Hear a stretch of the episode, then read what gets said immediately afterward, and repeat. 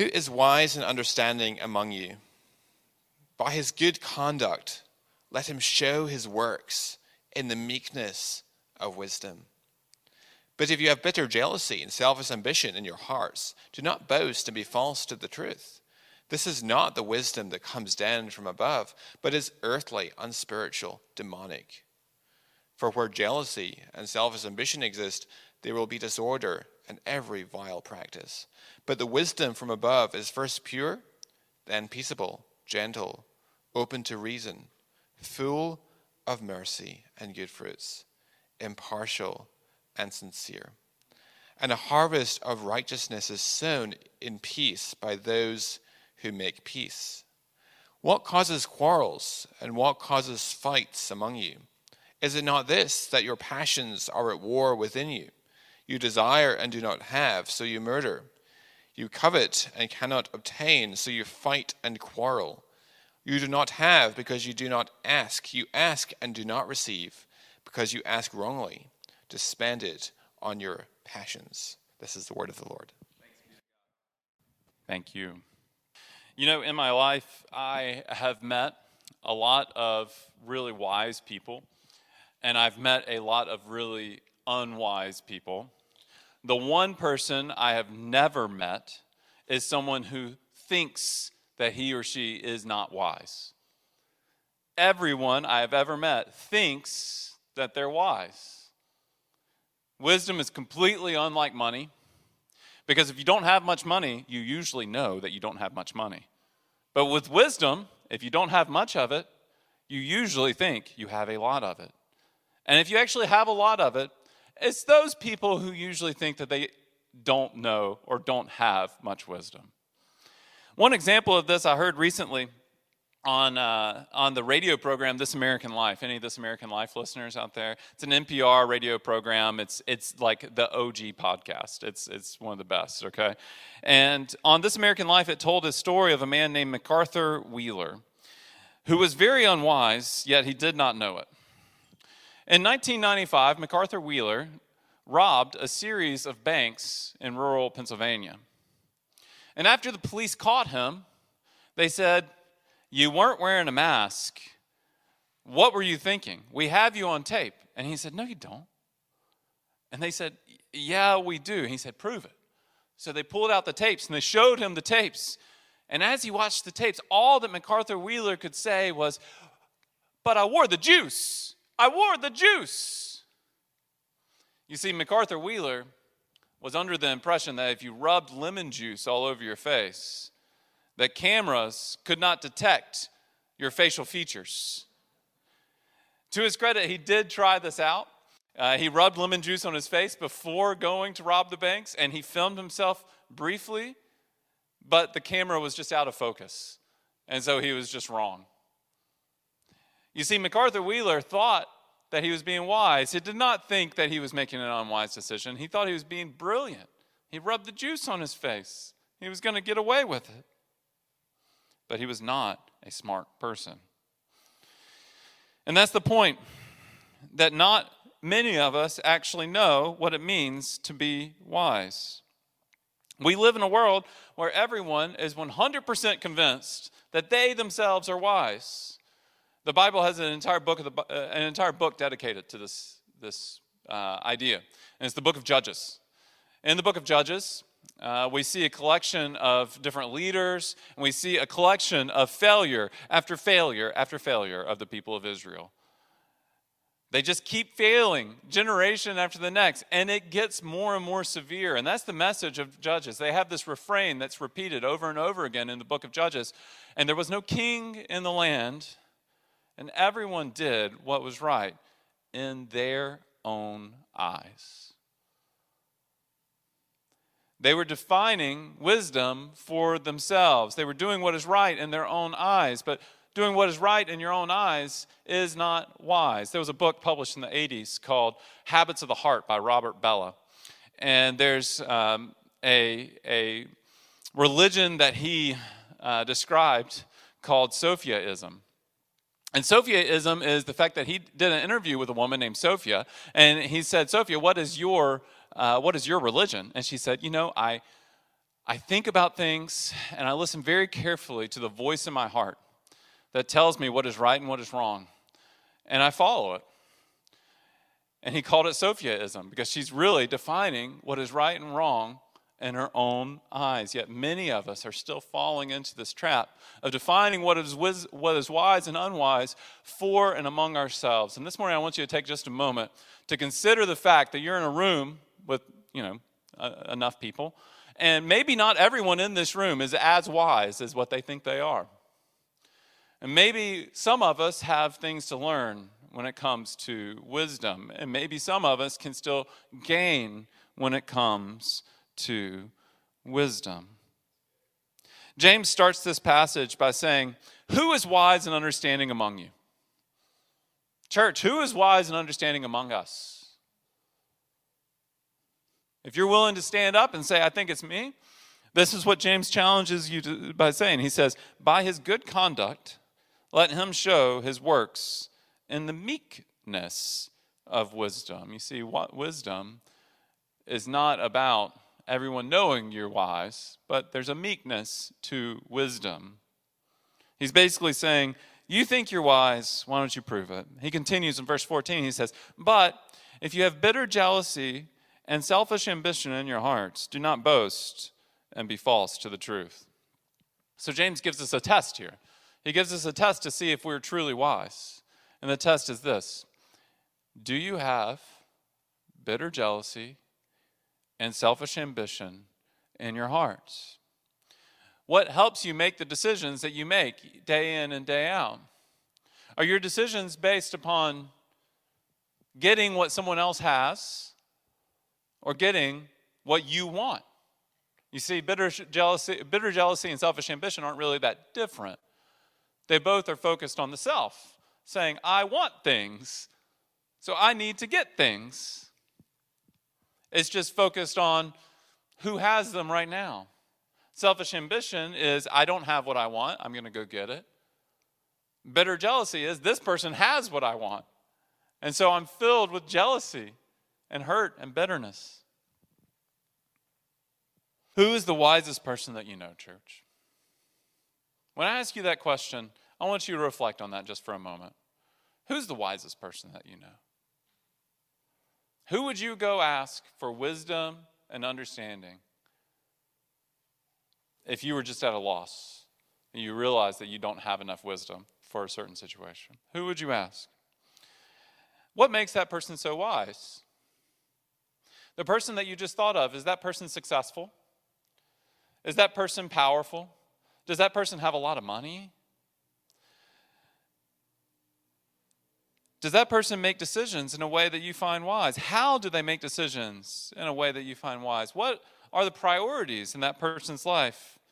Are they wise in a worldly sense or in a godly sense? Because, friends, godly wisdom and worldly wisdom are very different. You see, in a in a godly wisdom, everything is upside down. There's a meekness. A worldly wisdom says you only have one life to live. You need to squeeze as much out of it as humanly possible. Pursue your selfish ambition. You see that bitter jealousy? Let it drive you to pursue, pursue more of your selfish ambition. But a godly wisdom says deny yourself, pick up your cross, and follow Christ. Do you see how these are just very different? Your wealth might not dictate your wisdom whatsoever. In fact, Christ tells many people who are wealthy that they need to give it all away. The rich young ruler comes to him and says, what am I lacking? And he said, one thing you're lacking is your willingness to give it all away. Give it to the poor and follow me. Friends, just because you're successful in the world does not mean that you're successful to God. You can be a very successful person with a soul that is withering away like a three-week-old flower bouquet. Without water, without connected to the stream of, of life. Because how does someone become successful and wealthy in this life? But usually through a lot of bitter jealousy and selfish ambition. So let me ask you this question this morning as you think about wisdom and your own wisdom. Why do you do the things that you do? Because wisdom is what helps you make decisions on what you should do next. And why do you do the things that you do today? Every human being on this earth is controlled by what James describes as the opposite of wisdom.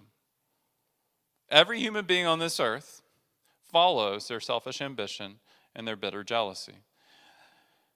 That's the, the state, that's the condition that we're born into. It's called the condition of sin that says, I will put myself first. I want to be like God. It is the first sin, and it continues to be the rampant sin in all of our lives. Every person on this planet makes decisions in an anti-wise kind of way, pursuing selfish ambition. What do I want? But Christ gives us an example. And not only an example, but an ability to escape the vicious cycle. Only with Christianity do we find not only rules to life to be more wise. I'm not standing here in front of you giving you seven tips to become a more wise person, but I'm standing in front of you offering you something to delight in more than yourself. There is someone and somebody that you can find more pleasure in than yourself. And may his face shine on us this morning as we explore this passage. Three ways that worldly wisdom and godly wisdom differ. They differ in where they come from, they differ, they differ in what they produce, and they differ in what they provide. So first, they differ in where they come from. Verse fifteen. He says this, this is not the wisdom that comes from above, talking about bitter jealousy and selfish ambition. This is not the wisdom that comes from above, but is earthly, unspiritual, demonic. So worldly wisdom comes from the earth, it comes from an unspiritual attitude, and it comes from demons. While godly wisdom comes from above. It comes from above. To be earthly, he describes here, means that you're only concerned about the here and now.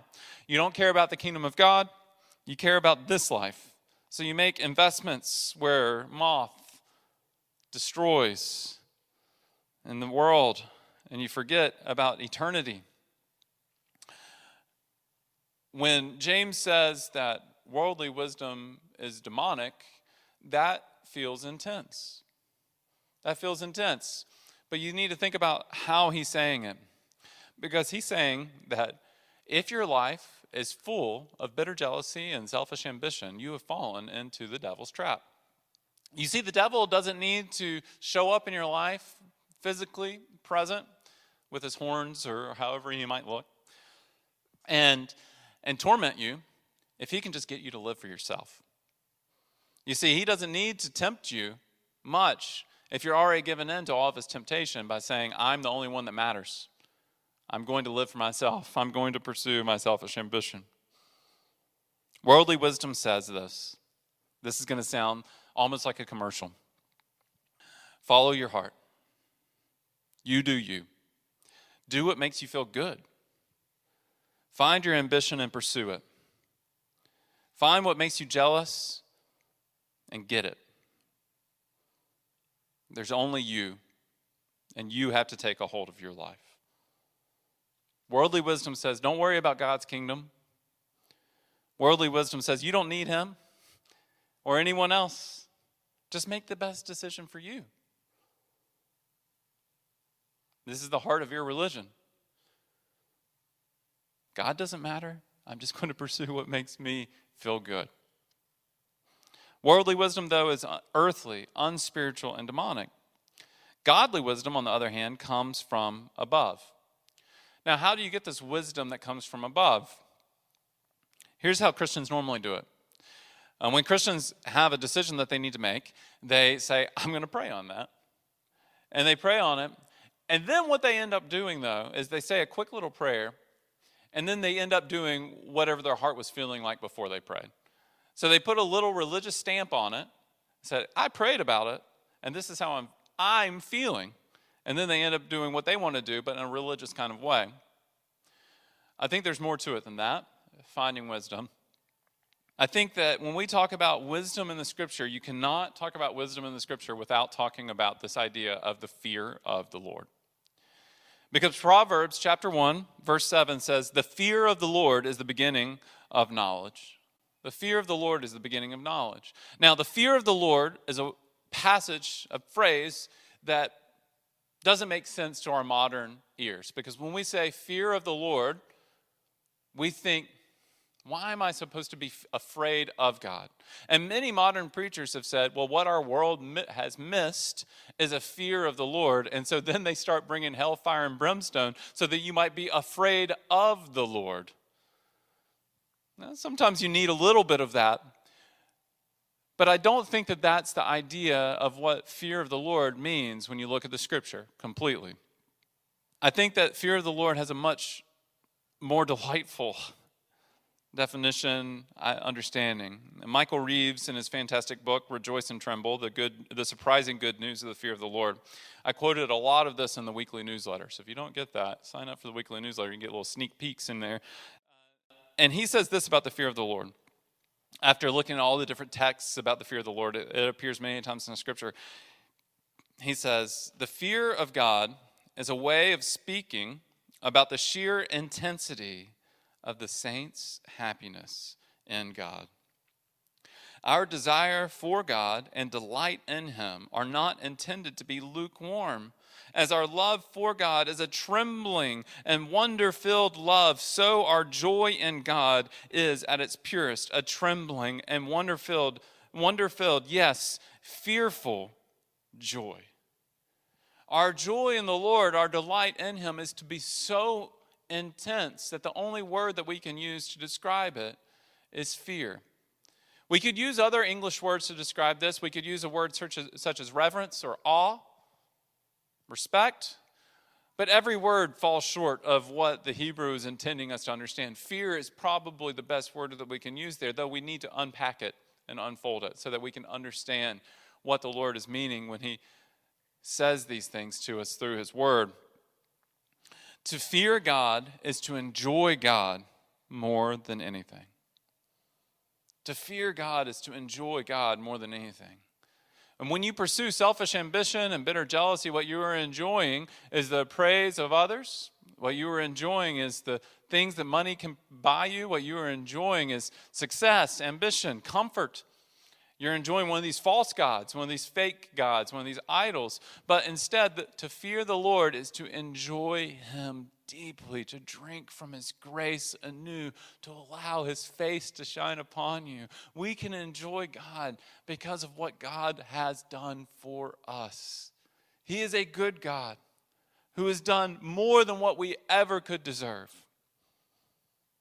God has generously, compassionately, mercifully given us new life. While we were going our own way, filled with bitter jealousy and selfish ambition, while we were pursuing our own kingdoms, God came to make His kingdom here on earth.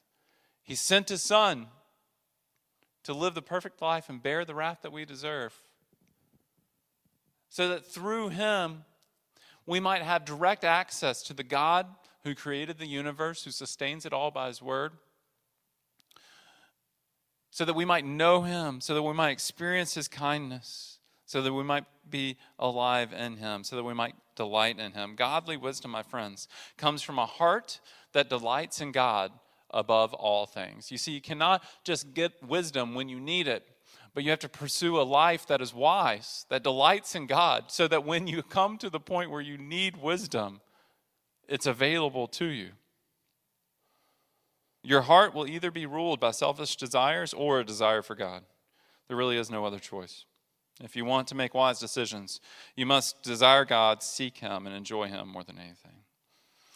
So worldly wisdom and godly wisdom, they come from two different places, but they also produce two different things. So let's look at what they produce.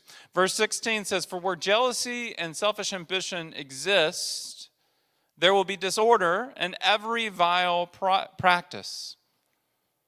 But the wisdom from above is first pure, then peaceable, gentle, open to reason, full of mercy and good fruits, impartial and sincere." So what does worldly wisdom produce? It produces disorder and every vile practice. And what does godly wisdom produce? But a character that looks like Christ. James is saying this. He's saying, do you know what's wrong with the world? Do you know what's wrong with our political system? Do you know what's wrong with our healthcare system? Do you know what's wrong with our public transit system? It could be anything, any system. Here's what's wrong with the systems of this world. Selfishness. You see, with politics, the problem is all the politicians just want to stay in power, or they, they have some form of selfishness. There's always selfishness in everything. What's wrong with our public transit system? Selfishness. You ride the T one day and tell me you haven't seen someone that is selfish on the T. It's impossible. There's no way you could eat the food that I've had eaten in front of me on the T and not be a selfish person. This might be what he's talking about, every vile practice. Every disorder and vile practice stems from selfish ambition and bitter jealousy. It comes from people looking out for themselves more than anyone else. That's why we can't have meaningful reform and progress. That's why the world is not continually just becoming a better and better place, because people are selfish, and you can't legislate people's hearts. You can't change people's hearts. But when we delight in God, church, we'll become more humble and less selfish. Our lives will produce wisdom instead of disorder. Who's the wisest person that you know? Here's how you find them. Whose life is most characterized by being pure, peaceable, gentle, reasonable, merciful, impartial, and sincere? That's the wisest person you know. It might not be someone that anyone else would ever revere, because they might not be worldly successful. There aren't many people who succeed in this world because they're just so gentle and merciful. But God likes to turn things upside down. And so we define success very differently than the world. A heart that delights in God is filled with wisdom from God and produces the fruits of the Spirit. Lastly, worldly wisdom and godly wisdom are very different in what they produce, what, what they provide, excuse me, we just did what they produce, and what they provide. Uh, last point, uh, godly wisdom and worldly wisdom are different in what they provide. Verse eighteen, read with me. If you have your scriptures open, you can look there. Verse eighteen, and a harvest of righteousness is sown in peace by those who make peace. Chapter four, verse one. You see in the in the original letter, I don't know, uh, I just need to explain this every once in a while. The original letters in the Bible did not have chapters and verses. Those were added many years later. And so when you're reading the Bible, sometimes you get to a chapter break, and the chapter break doesn't quite break the line of thought. And so you just have to put those together sometimes and realize that they were meant to be read all, all together. Uh, so here we're going from chapter three into chapter four, but he's continuing the same, the same line of thought. He says this, what causes quarrels and what causes fights among you? Is it not this, that your passions are at war within you? You desire and you do not have, so you murder. You covet and you cannot obtain, so you fight and you quarrel. You do not have, why? Because you do not ask. You ask and you do not receive, because you ask wrongly to spend it on your passions. Worldly wisdom provides these things for us. Worldly wisdom provides fighting and quarreling. Worldly wisdom provides unanswered prayers. Godly wisdom produces these things. It provides harvest of righteousness and peace and answered prayer. James teaches that at the heart of our fighting and quarreling is our selfish ambition. This is something I do with every premarital couple in like session number two, is let's talk about your most recent fight or a common fight, and let's get to the heart of it. Why did that fight happen? And you cannot start that fight, you cannot start telling me why that fight happened by pointing a finger, but you have to say what you wanted. What did you want that produced that fight?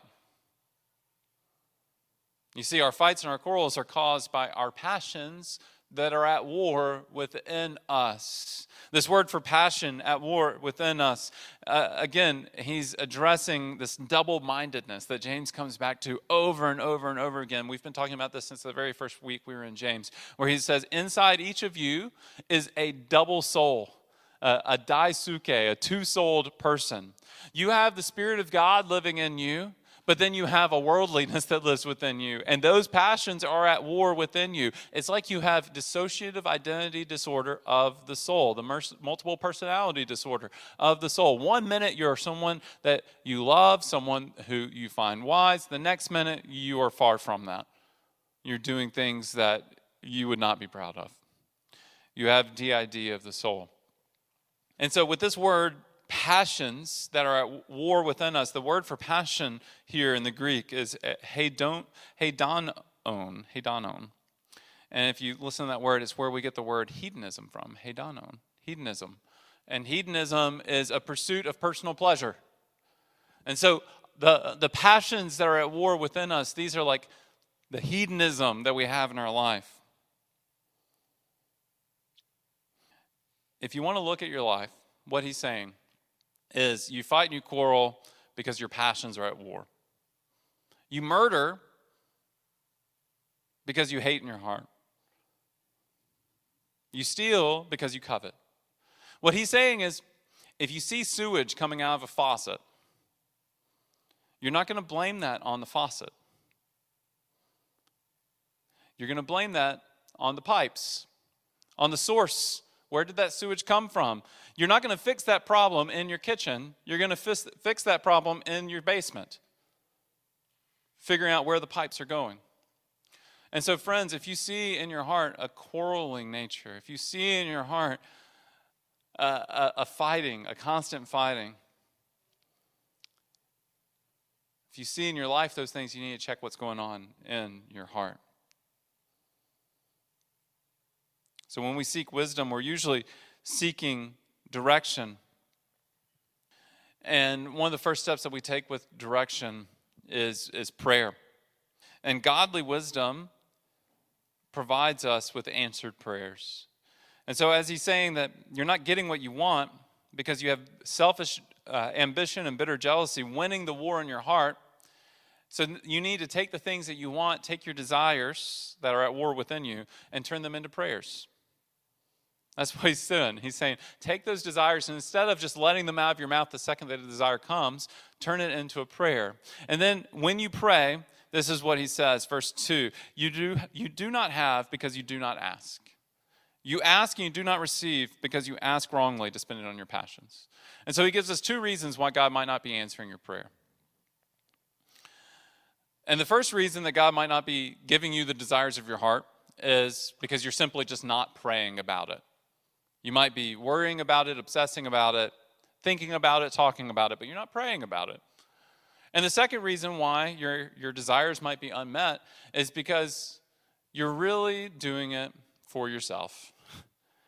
Because God's not going to give you something that will destroy you. And if you're really asking for something that is full of selfish ambition and bitter jealousy, he's not going to give that thing to you because he knows it will be not for your good. And so if you ask wrongly to spend it on your passions, it's going to push you away from him. Because here's the reality. Our God loves us. If you don't hear me say anything else, hear this little part. Our God loves us. He loves us. He loves to answer prayer.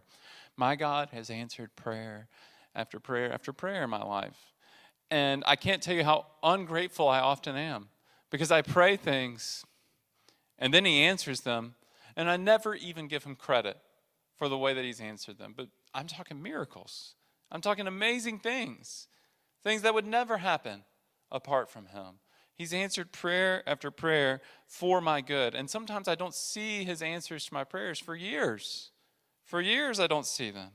Sometimes he doesn't answer the, my prayers in the way I would want him to. Sometimes it's confusing to me because something can seem like an obviously good thing to me, yet God doesn't seem to agree. and he doesn't give it to me when I want it and how I want it. Maybe you're in the same boat. Maybe you've been praying things that God's just not answering your prayer. It seems obvious to you that this is a good answer, and it just feels cruel and wrong and unusual. I don't know why God does the things that he does. Sometimes his will is hidden from us, but I do know this. God delights to give you the desires of your heart when he is the desire of your heart. He will never withhold his presence from you because he sent his own son to give that to you. God delights to answer your prayers, to give you the desires of your heart when he is the delight of your heart. He will never give you something that will ultimately cause you to delight in his gift more than himself. Psalm thirty-seven four says, "Delight yourself in the Lord, and he will give you the desires of your heart." Here's the tricky thing with that verse is, by delighting yourself in the Lord, it actually changes the desires of your heart. Because if you're delighted in the Lord, he becomes your utmost desire. He becomes the thing that you want the most, because it's sweet to be in his presence, because he's compassionate and gentle, because he gives us more than what this life can provide. We all know that things that we pursue in this life, the place where our selfish ambition and bitter jealousy lead us, is honestly, they lead us to Ecclesiastes. Uh, Ecclesiastes was written by Solomon, who had more wealth than anyone. He's like the Elon Musk of the day, probably more wealthy. Yet he said it's all vanity, all vanity. It doesn't matter. None of my wealth matters. It's all just a chasing after the wind. Friends, we, we chase after the wind. We they're like vapors. But God desires for us to delight ourselves in him. And here's the secret to prayer. Delight yourself in God and don't stop. When we read this, you ask wrongly thing, sometimes we think, well, I need to ask right. So I'm going to stop praying until I get my heart in the right position. And then I'm going to start praying again. And I don't think that that's what it's saying at all. I think that what James wants us to do is pour out our hearts to God. Pour out our desires to God. That's what the Psalms look like, is people pouring out their hearts to God.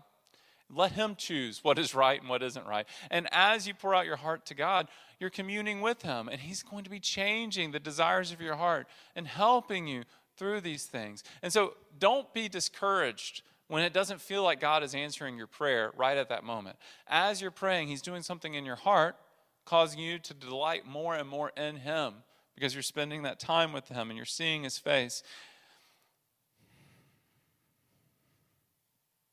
As you make it a habit to seek God in prayer, your prayers will be shaped by a heart that delights in God more and more. So friends, do you need wisdom? Is your life have selfish ambition and bitter jealousy a part of it? Do you need wisdom today? Do you need wisdom to make the right decisions for your life? Here's the first step. Go open the lid on your heart and look at what's going on inside of there. Find the selfish ambition, the bitter jealousy. Take those things, those desires that are expressed in those, and turn them to the Lord and say, but I will delight only in you, because you are satisfying. And even if I capture all the desires of my heart, all of my selfish ambition came true, I would still be left wanting. If God gave you the answer to every prayer, do you think you would actually be satisfied at the end of the day? But he is sustaining completely. He fills your cup. In fact, it overflows. He provides you with everything that you need. Be motivated by a heart that delights in God. And that's the key to wisdom. Jesus exemplifies this better than anyone. On his way to the cross, he knows that he's about to die. He's in the Garden of Gethsemane. He's, he's, he's sweating tears, he's sweating blood, he's under great anguish, and he prays to the Father, and he actually prays a prayer that's not answered. Even Jesus has an unanswered prayer. And he says, Father, may this cup pass from me. Meaning, I don't want to do this. I don't want to do this. May it pass from me. But then Jesus says, but not my will be done, but yours. And it was the will of the Father to crush him for our sins. You see, Jesus shows us what it means to be wise. He doesn't allow his heart to be ruled by his own selfish ambition, bitter jealousy. He allows his heart to be ruled by God and his desire to please God and to enjoy God, even when it meant his own destruction, even when it meant a path to the cross where every sin was laid on him, a death of anguish and torment, of abandonment from the Father on our behalf. Jesus walked that line because of his godly wisdom. Let us do the same. Let us follow after him. This is what it means to deny ourselves, to follow after him. It means that when you have a decision that you need to make, you don't make that decision just based upon your selfish ambition, but you actually ask, if God was the delight of my heart and the desire of everything that I had, how would I make this decision? If God was the delight of my heart, how would that change this moment of wisdom for me? And eventually you get to the point where God just is the delight of your heart and your decisions become easier because you have a different rubric that you're sending your decisions through. Of course, you have to think through all the other things as well. Living in this world is complicated, okay? There's always going to be financial implications. You're going to have to think about all kinds of different things to make a decision. And sometimes God really does just give you a choice, church. Sometimes you can say, equal, God would be delighted in either of these things. But I want to put it in our vocabulary that when we're making our decisions, we have to approach the Lord and say, what would you be most pleased in? And sometimes that isn't more money. Sometimes that isn't more comfort. Sometimes that isn't more success and acclaim, but sometimes it's taking a more humble and meek way, just as Christ found. Each week we practice a sacred meal here to remind us of the sacrifice of Christ. It's a, it's like a tactile way to be reminded that we worship a Savior who was crucified, who died on our behalf. Christianity is so weird in that way, where we take of this bread and we drink of this juice and we say, this symbolizes Christ's body being broken, my Savior's body being broken for me. And this juice or wine, this symbolizes his blood being shed for me, our crucified King. So church, let's stand and, and let's, let's seek the Lord as we respond uh, in this communion meal. Father, as we come to your table now, we pray that our hearts will be filled with a delight in you. And we pray that you'll give us your wisdom, that we might make wise choices that are focused on not just the passions at war within us, but that we might deny ourselves as Christ denied himself, and that we might be motivated by his great love for us more than what we're motivated by our own selfish ambition. That we might desire you, we might delight in you more than we delight in ourselves. That you might give us the freedom of self-forgetfulness. That you might give us the freedom of losing our selfish ambition. God, what if this church in this place filled with selfish ambition in this city was a countercultural movement that delighted in you more than we delighted in achieving, uh, more than we delighted in education, more than we delighted in success. But what if we delighted in you? God, I pray that you'll produce that in us, produce that in me this morning, God. May I delight in you this morning. May I find rest for my soul in you. As we take this meal, remind us of what you provide. In Christ's name we pray. Amen.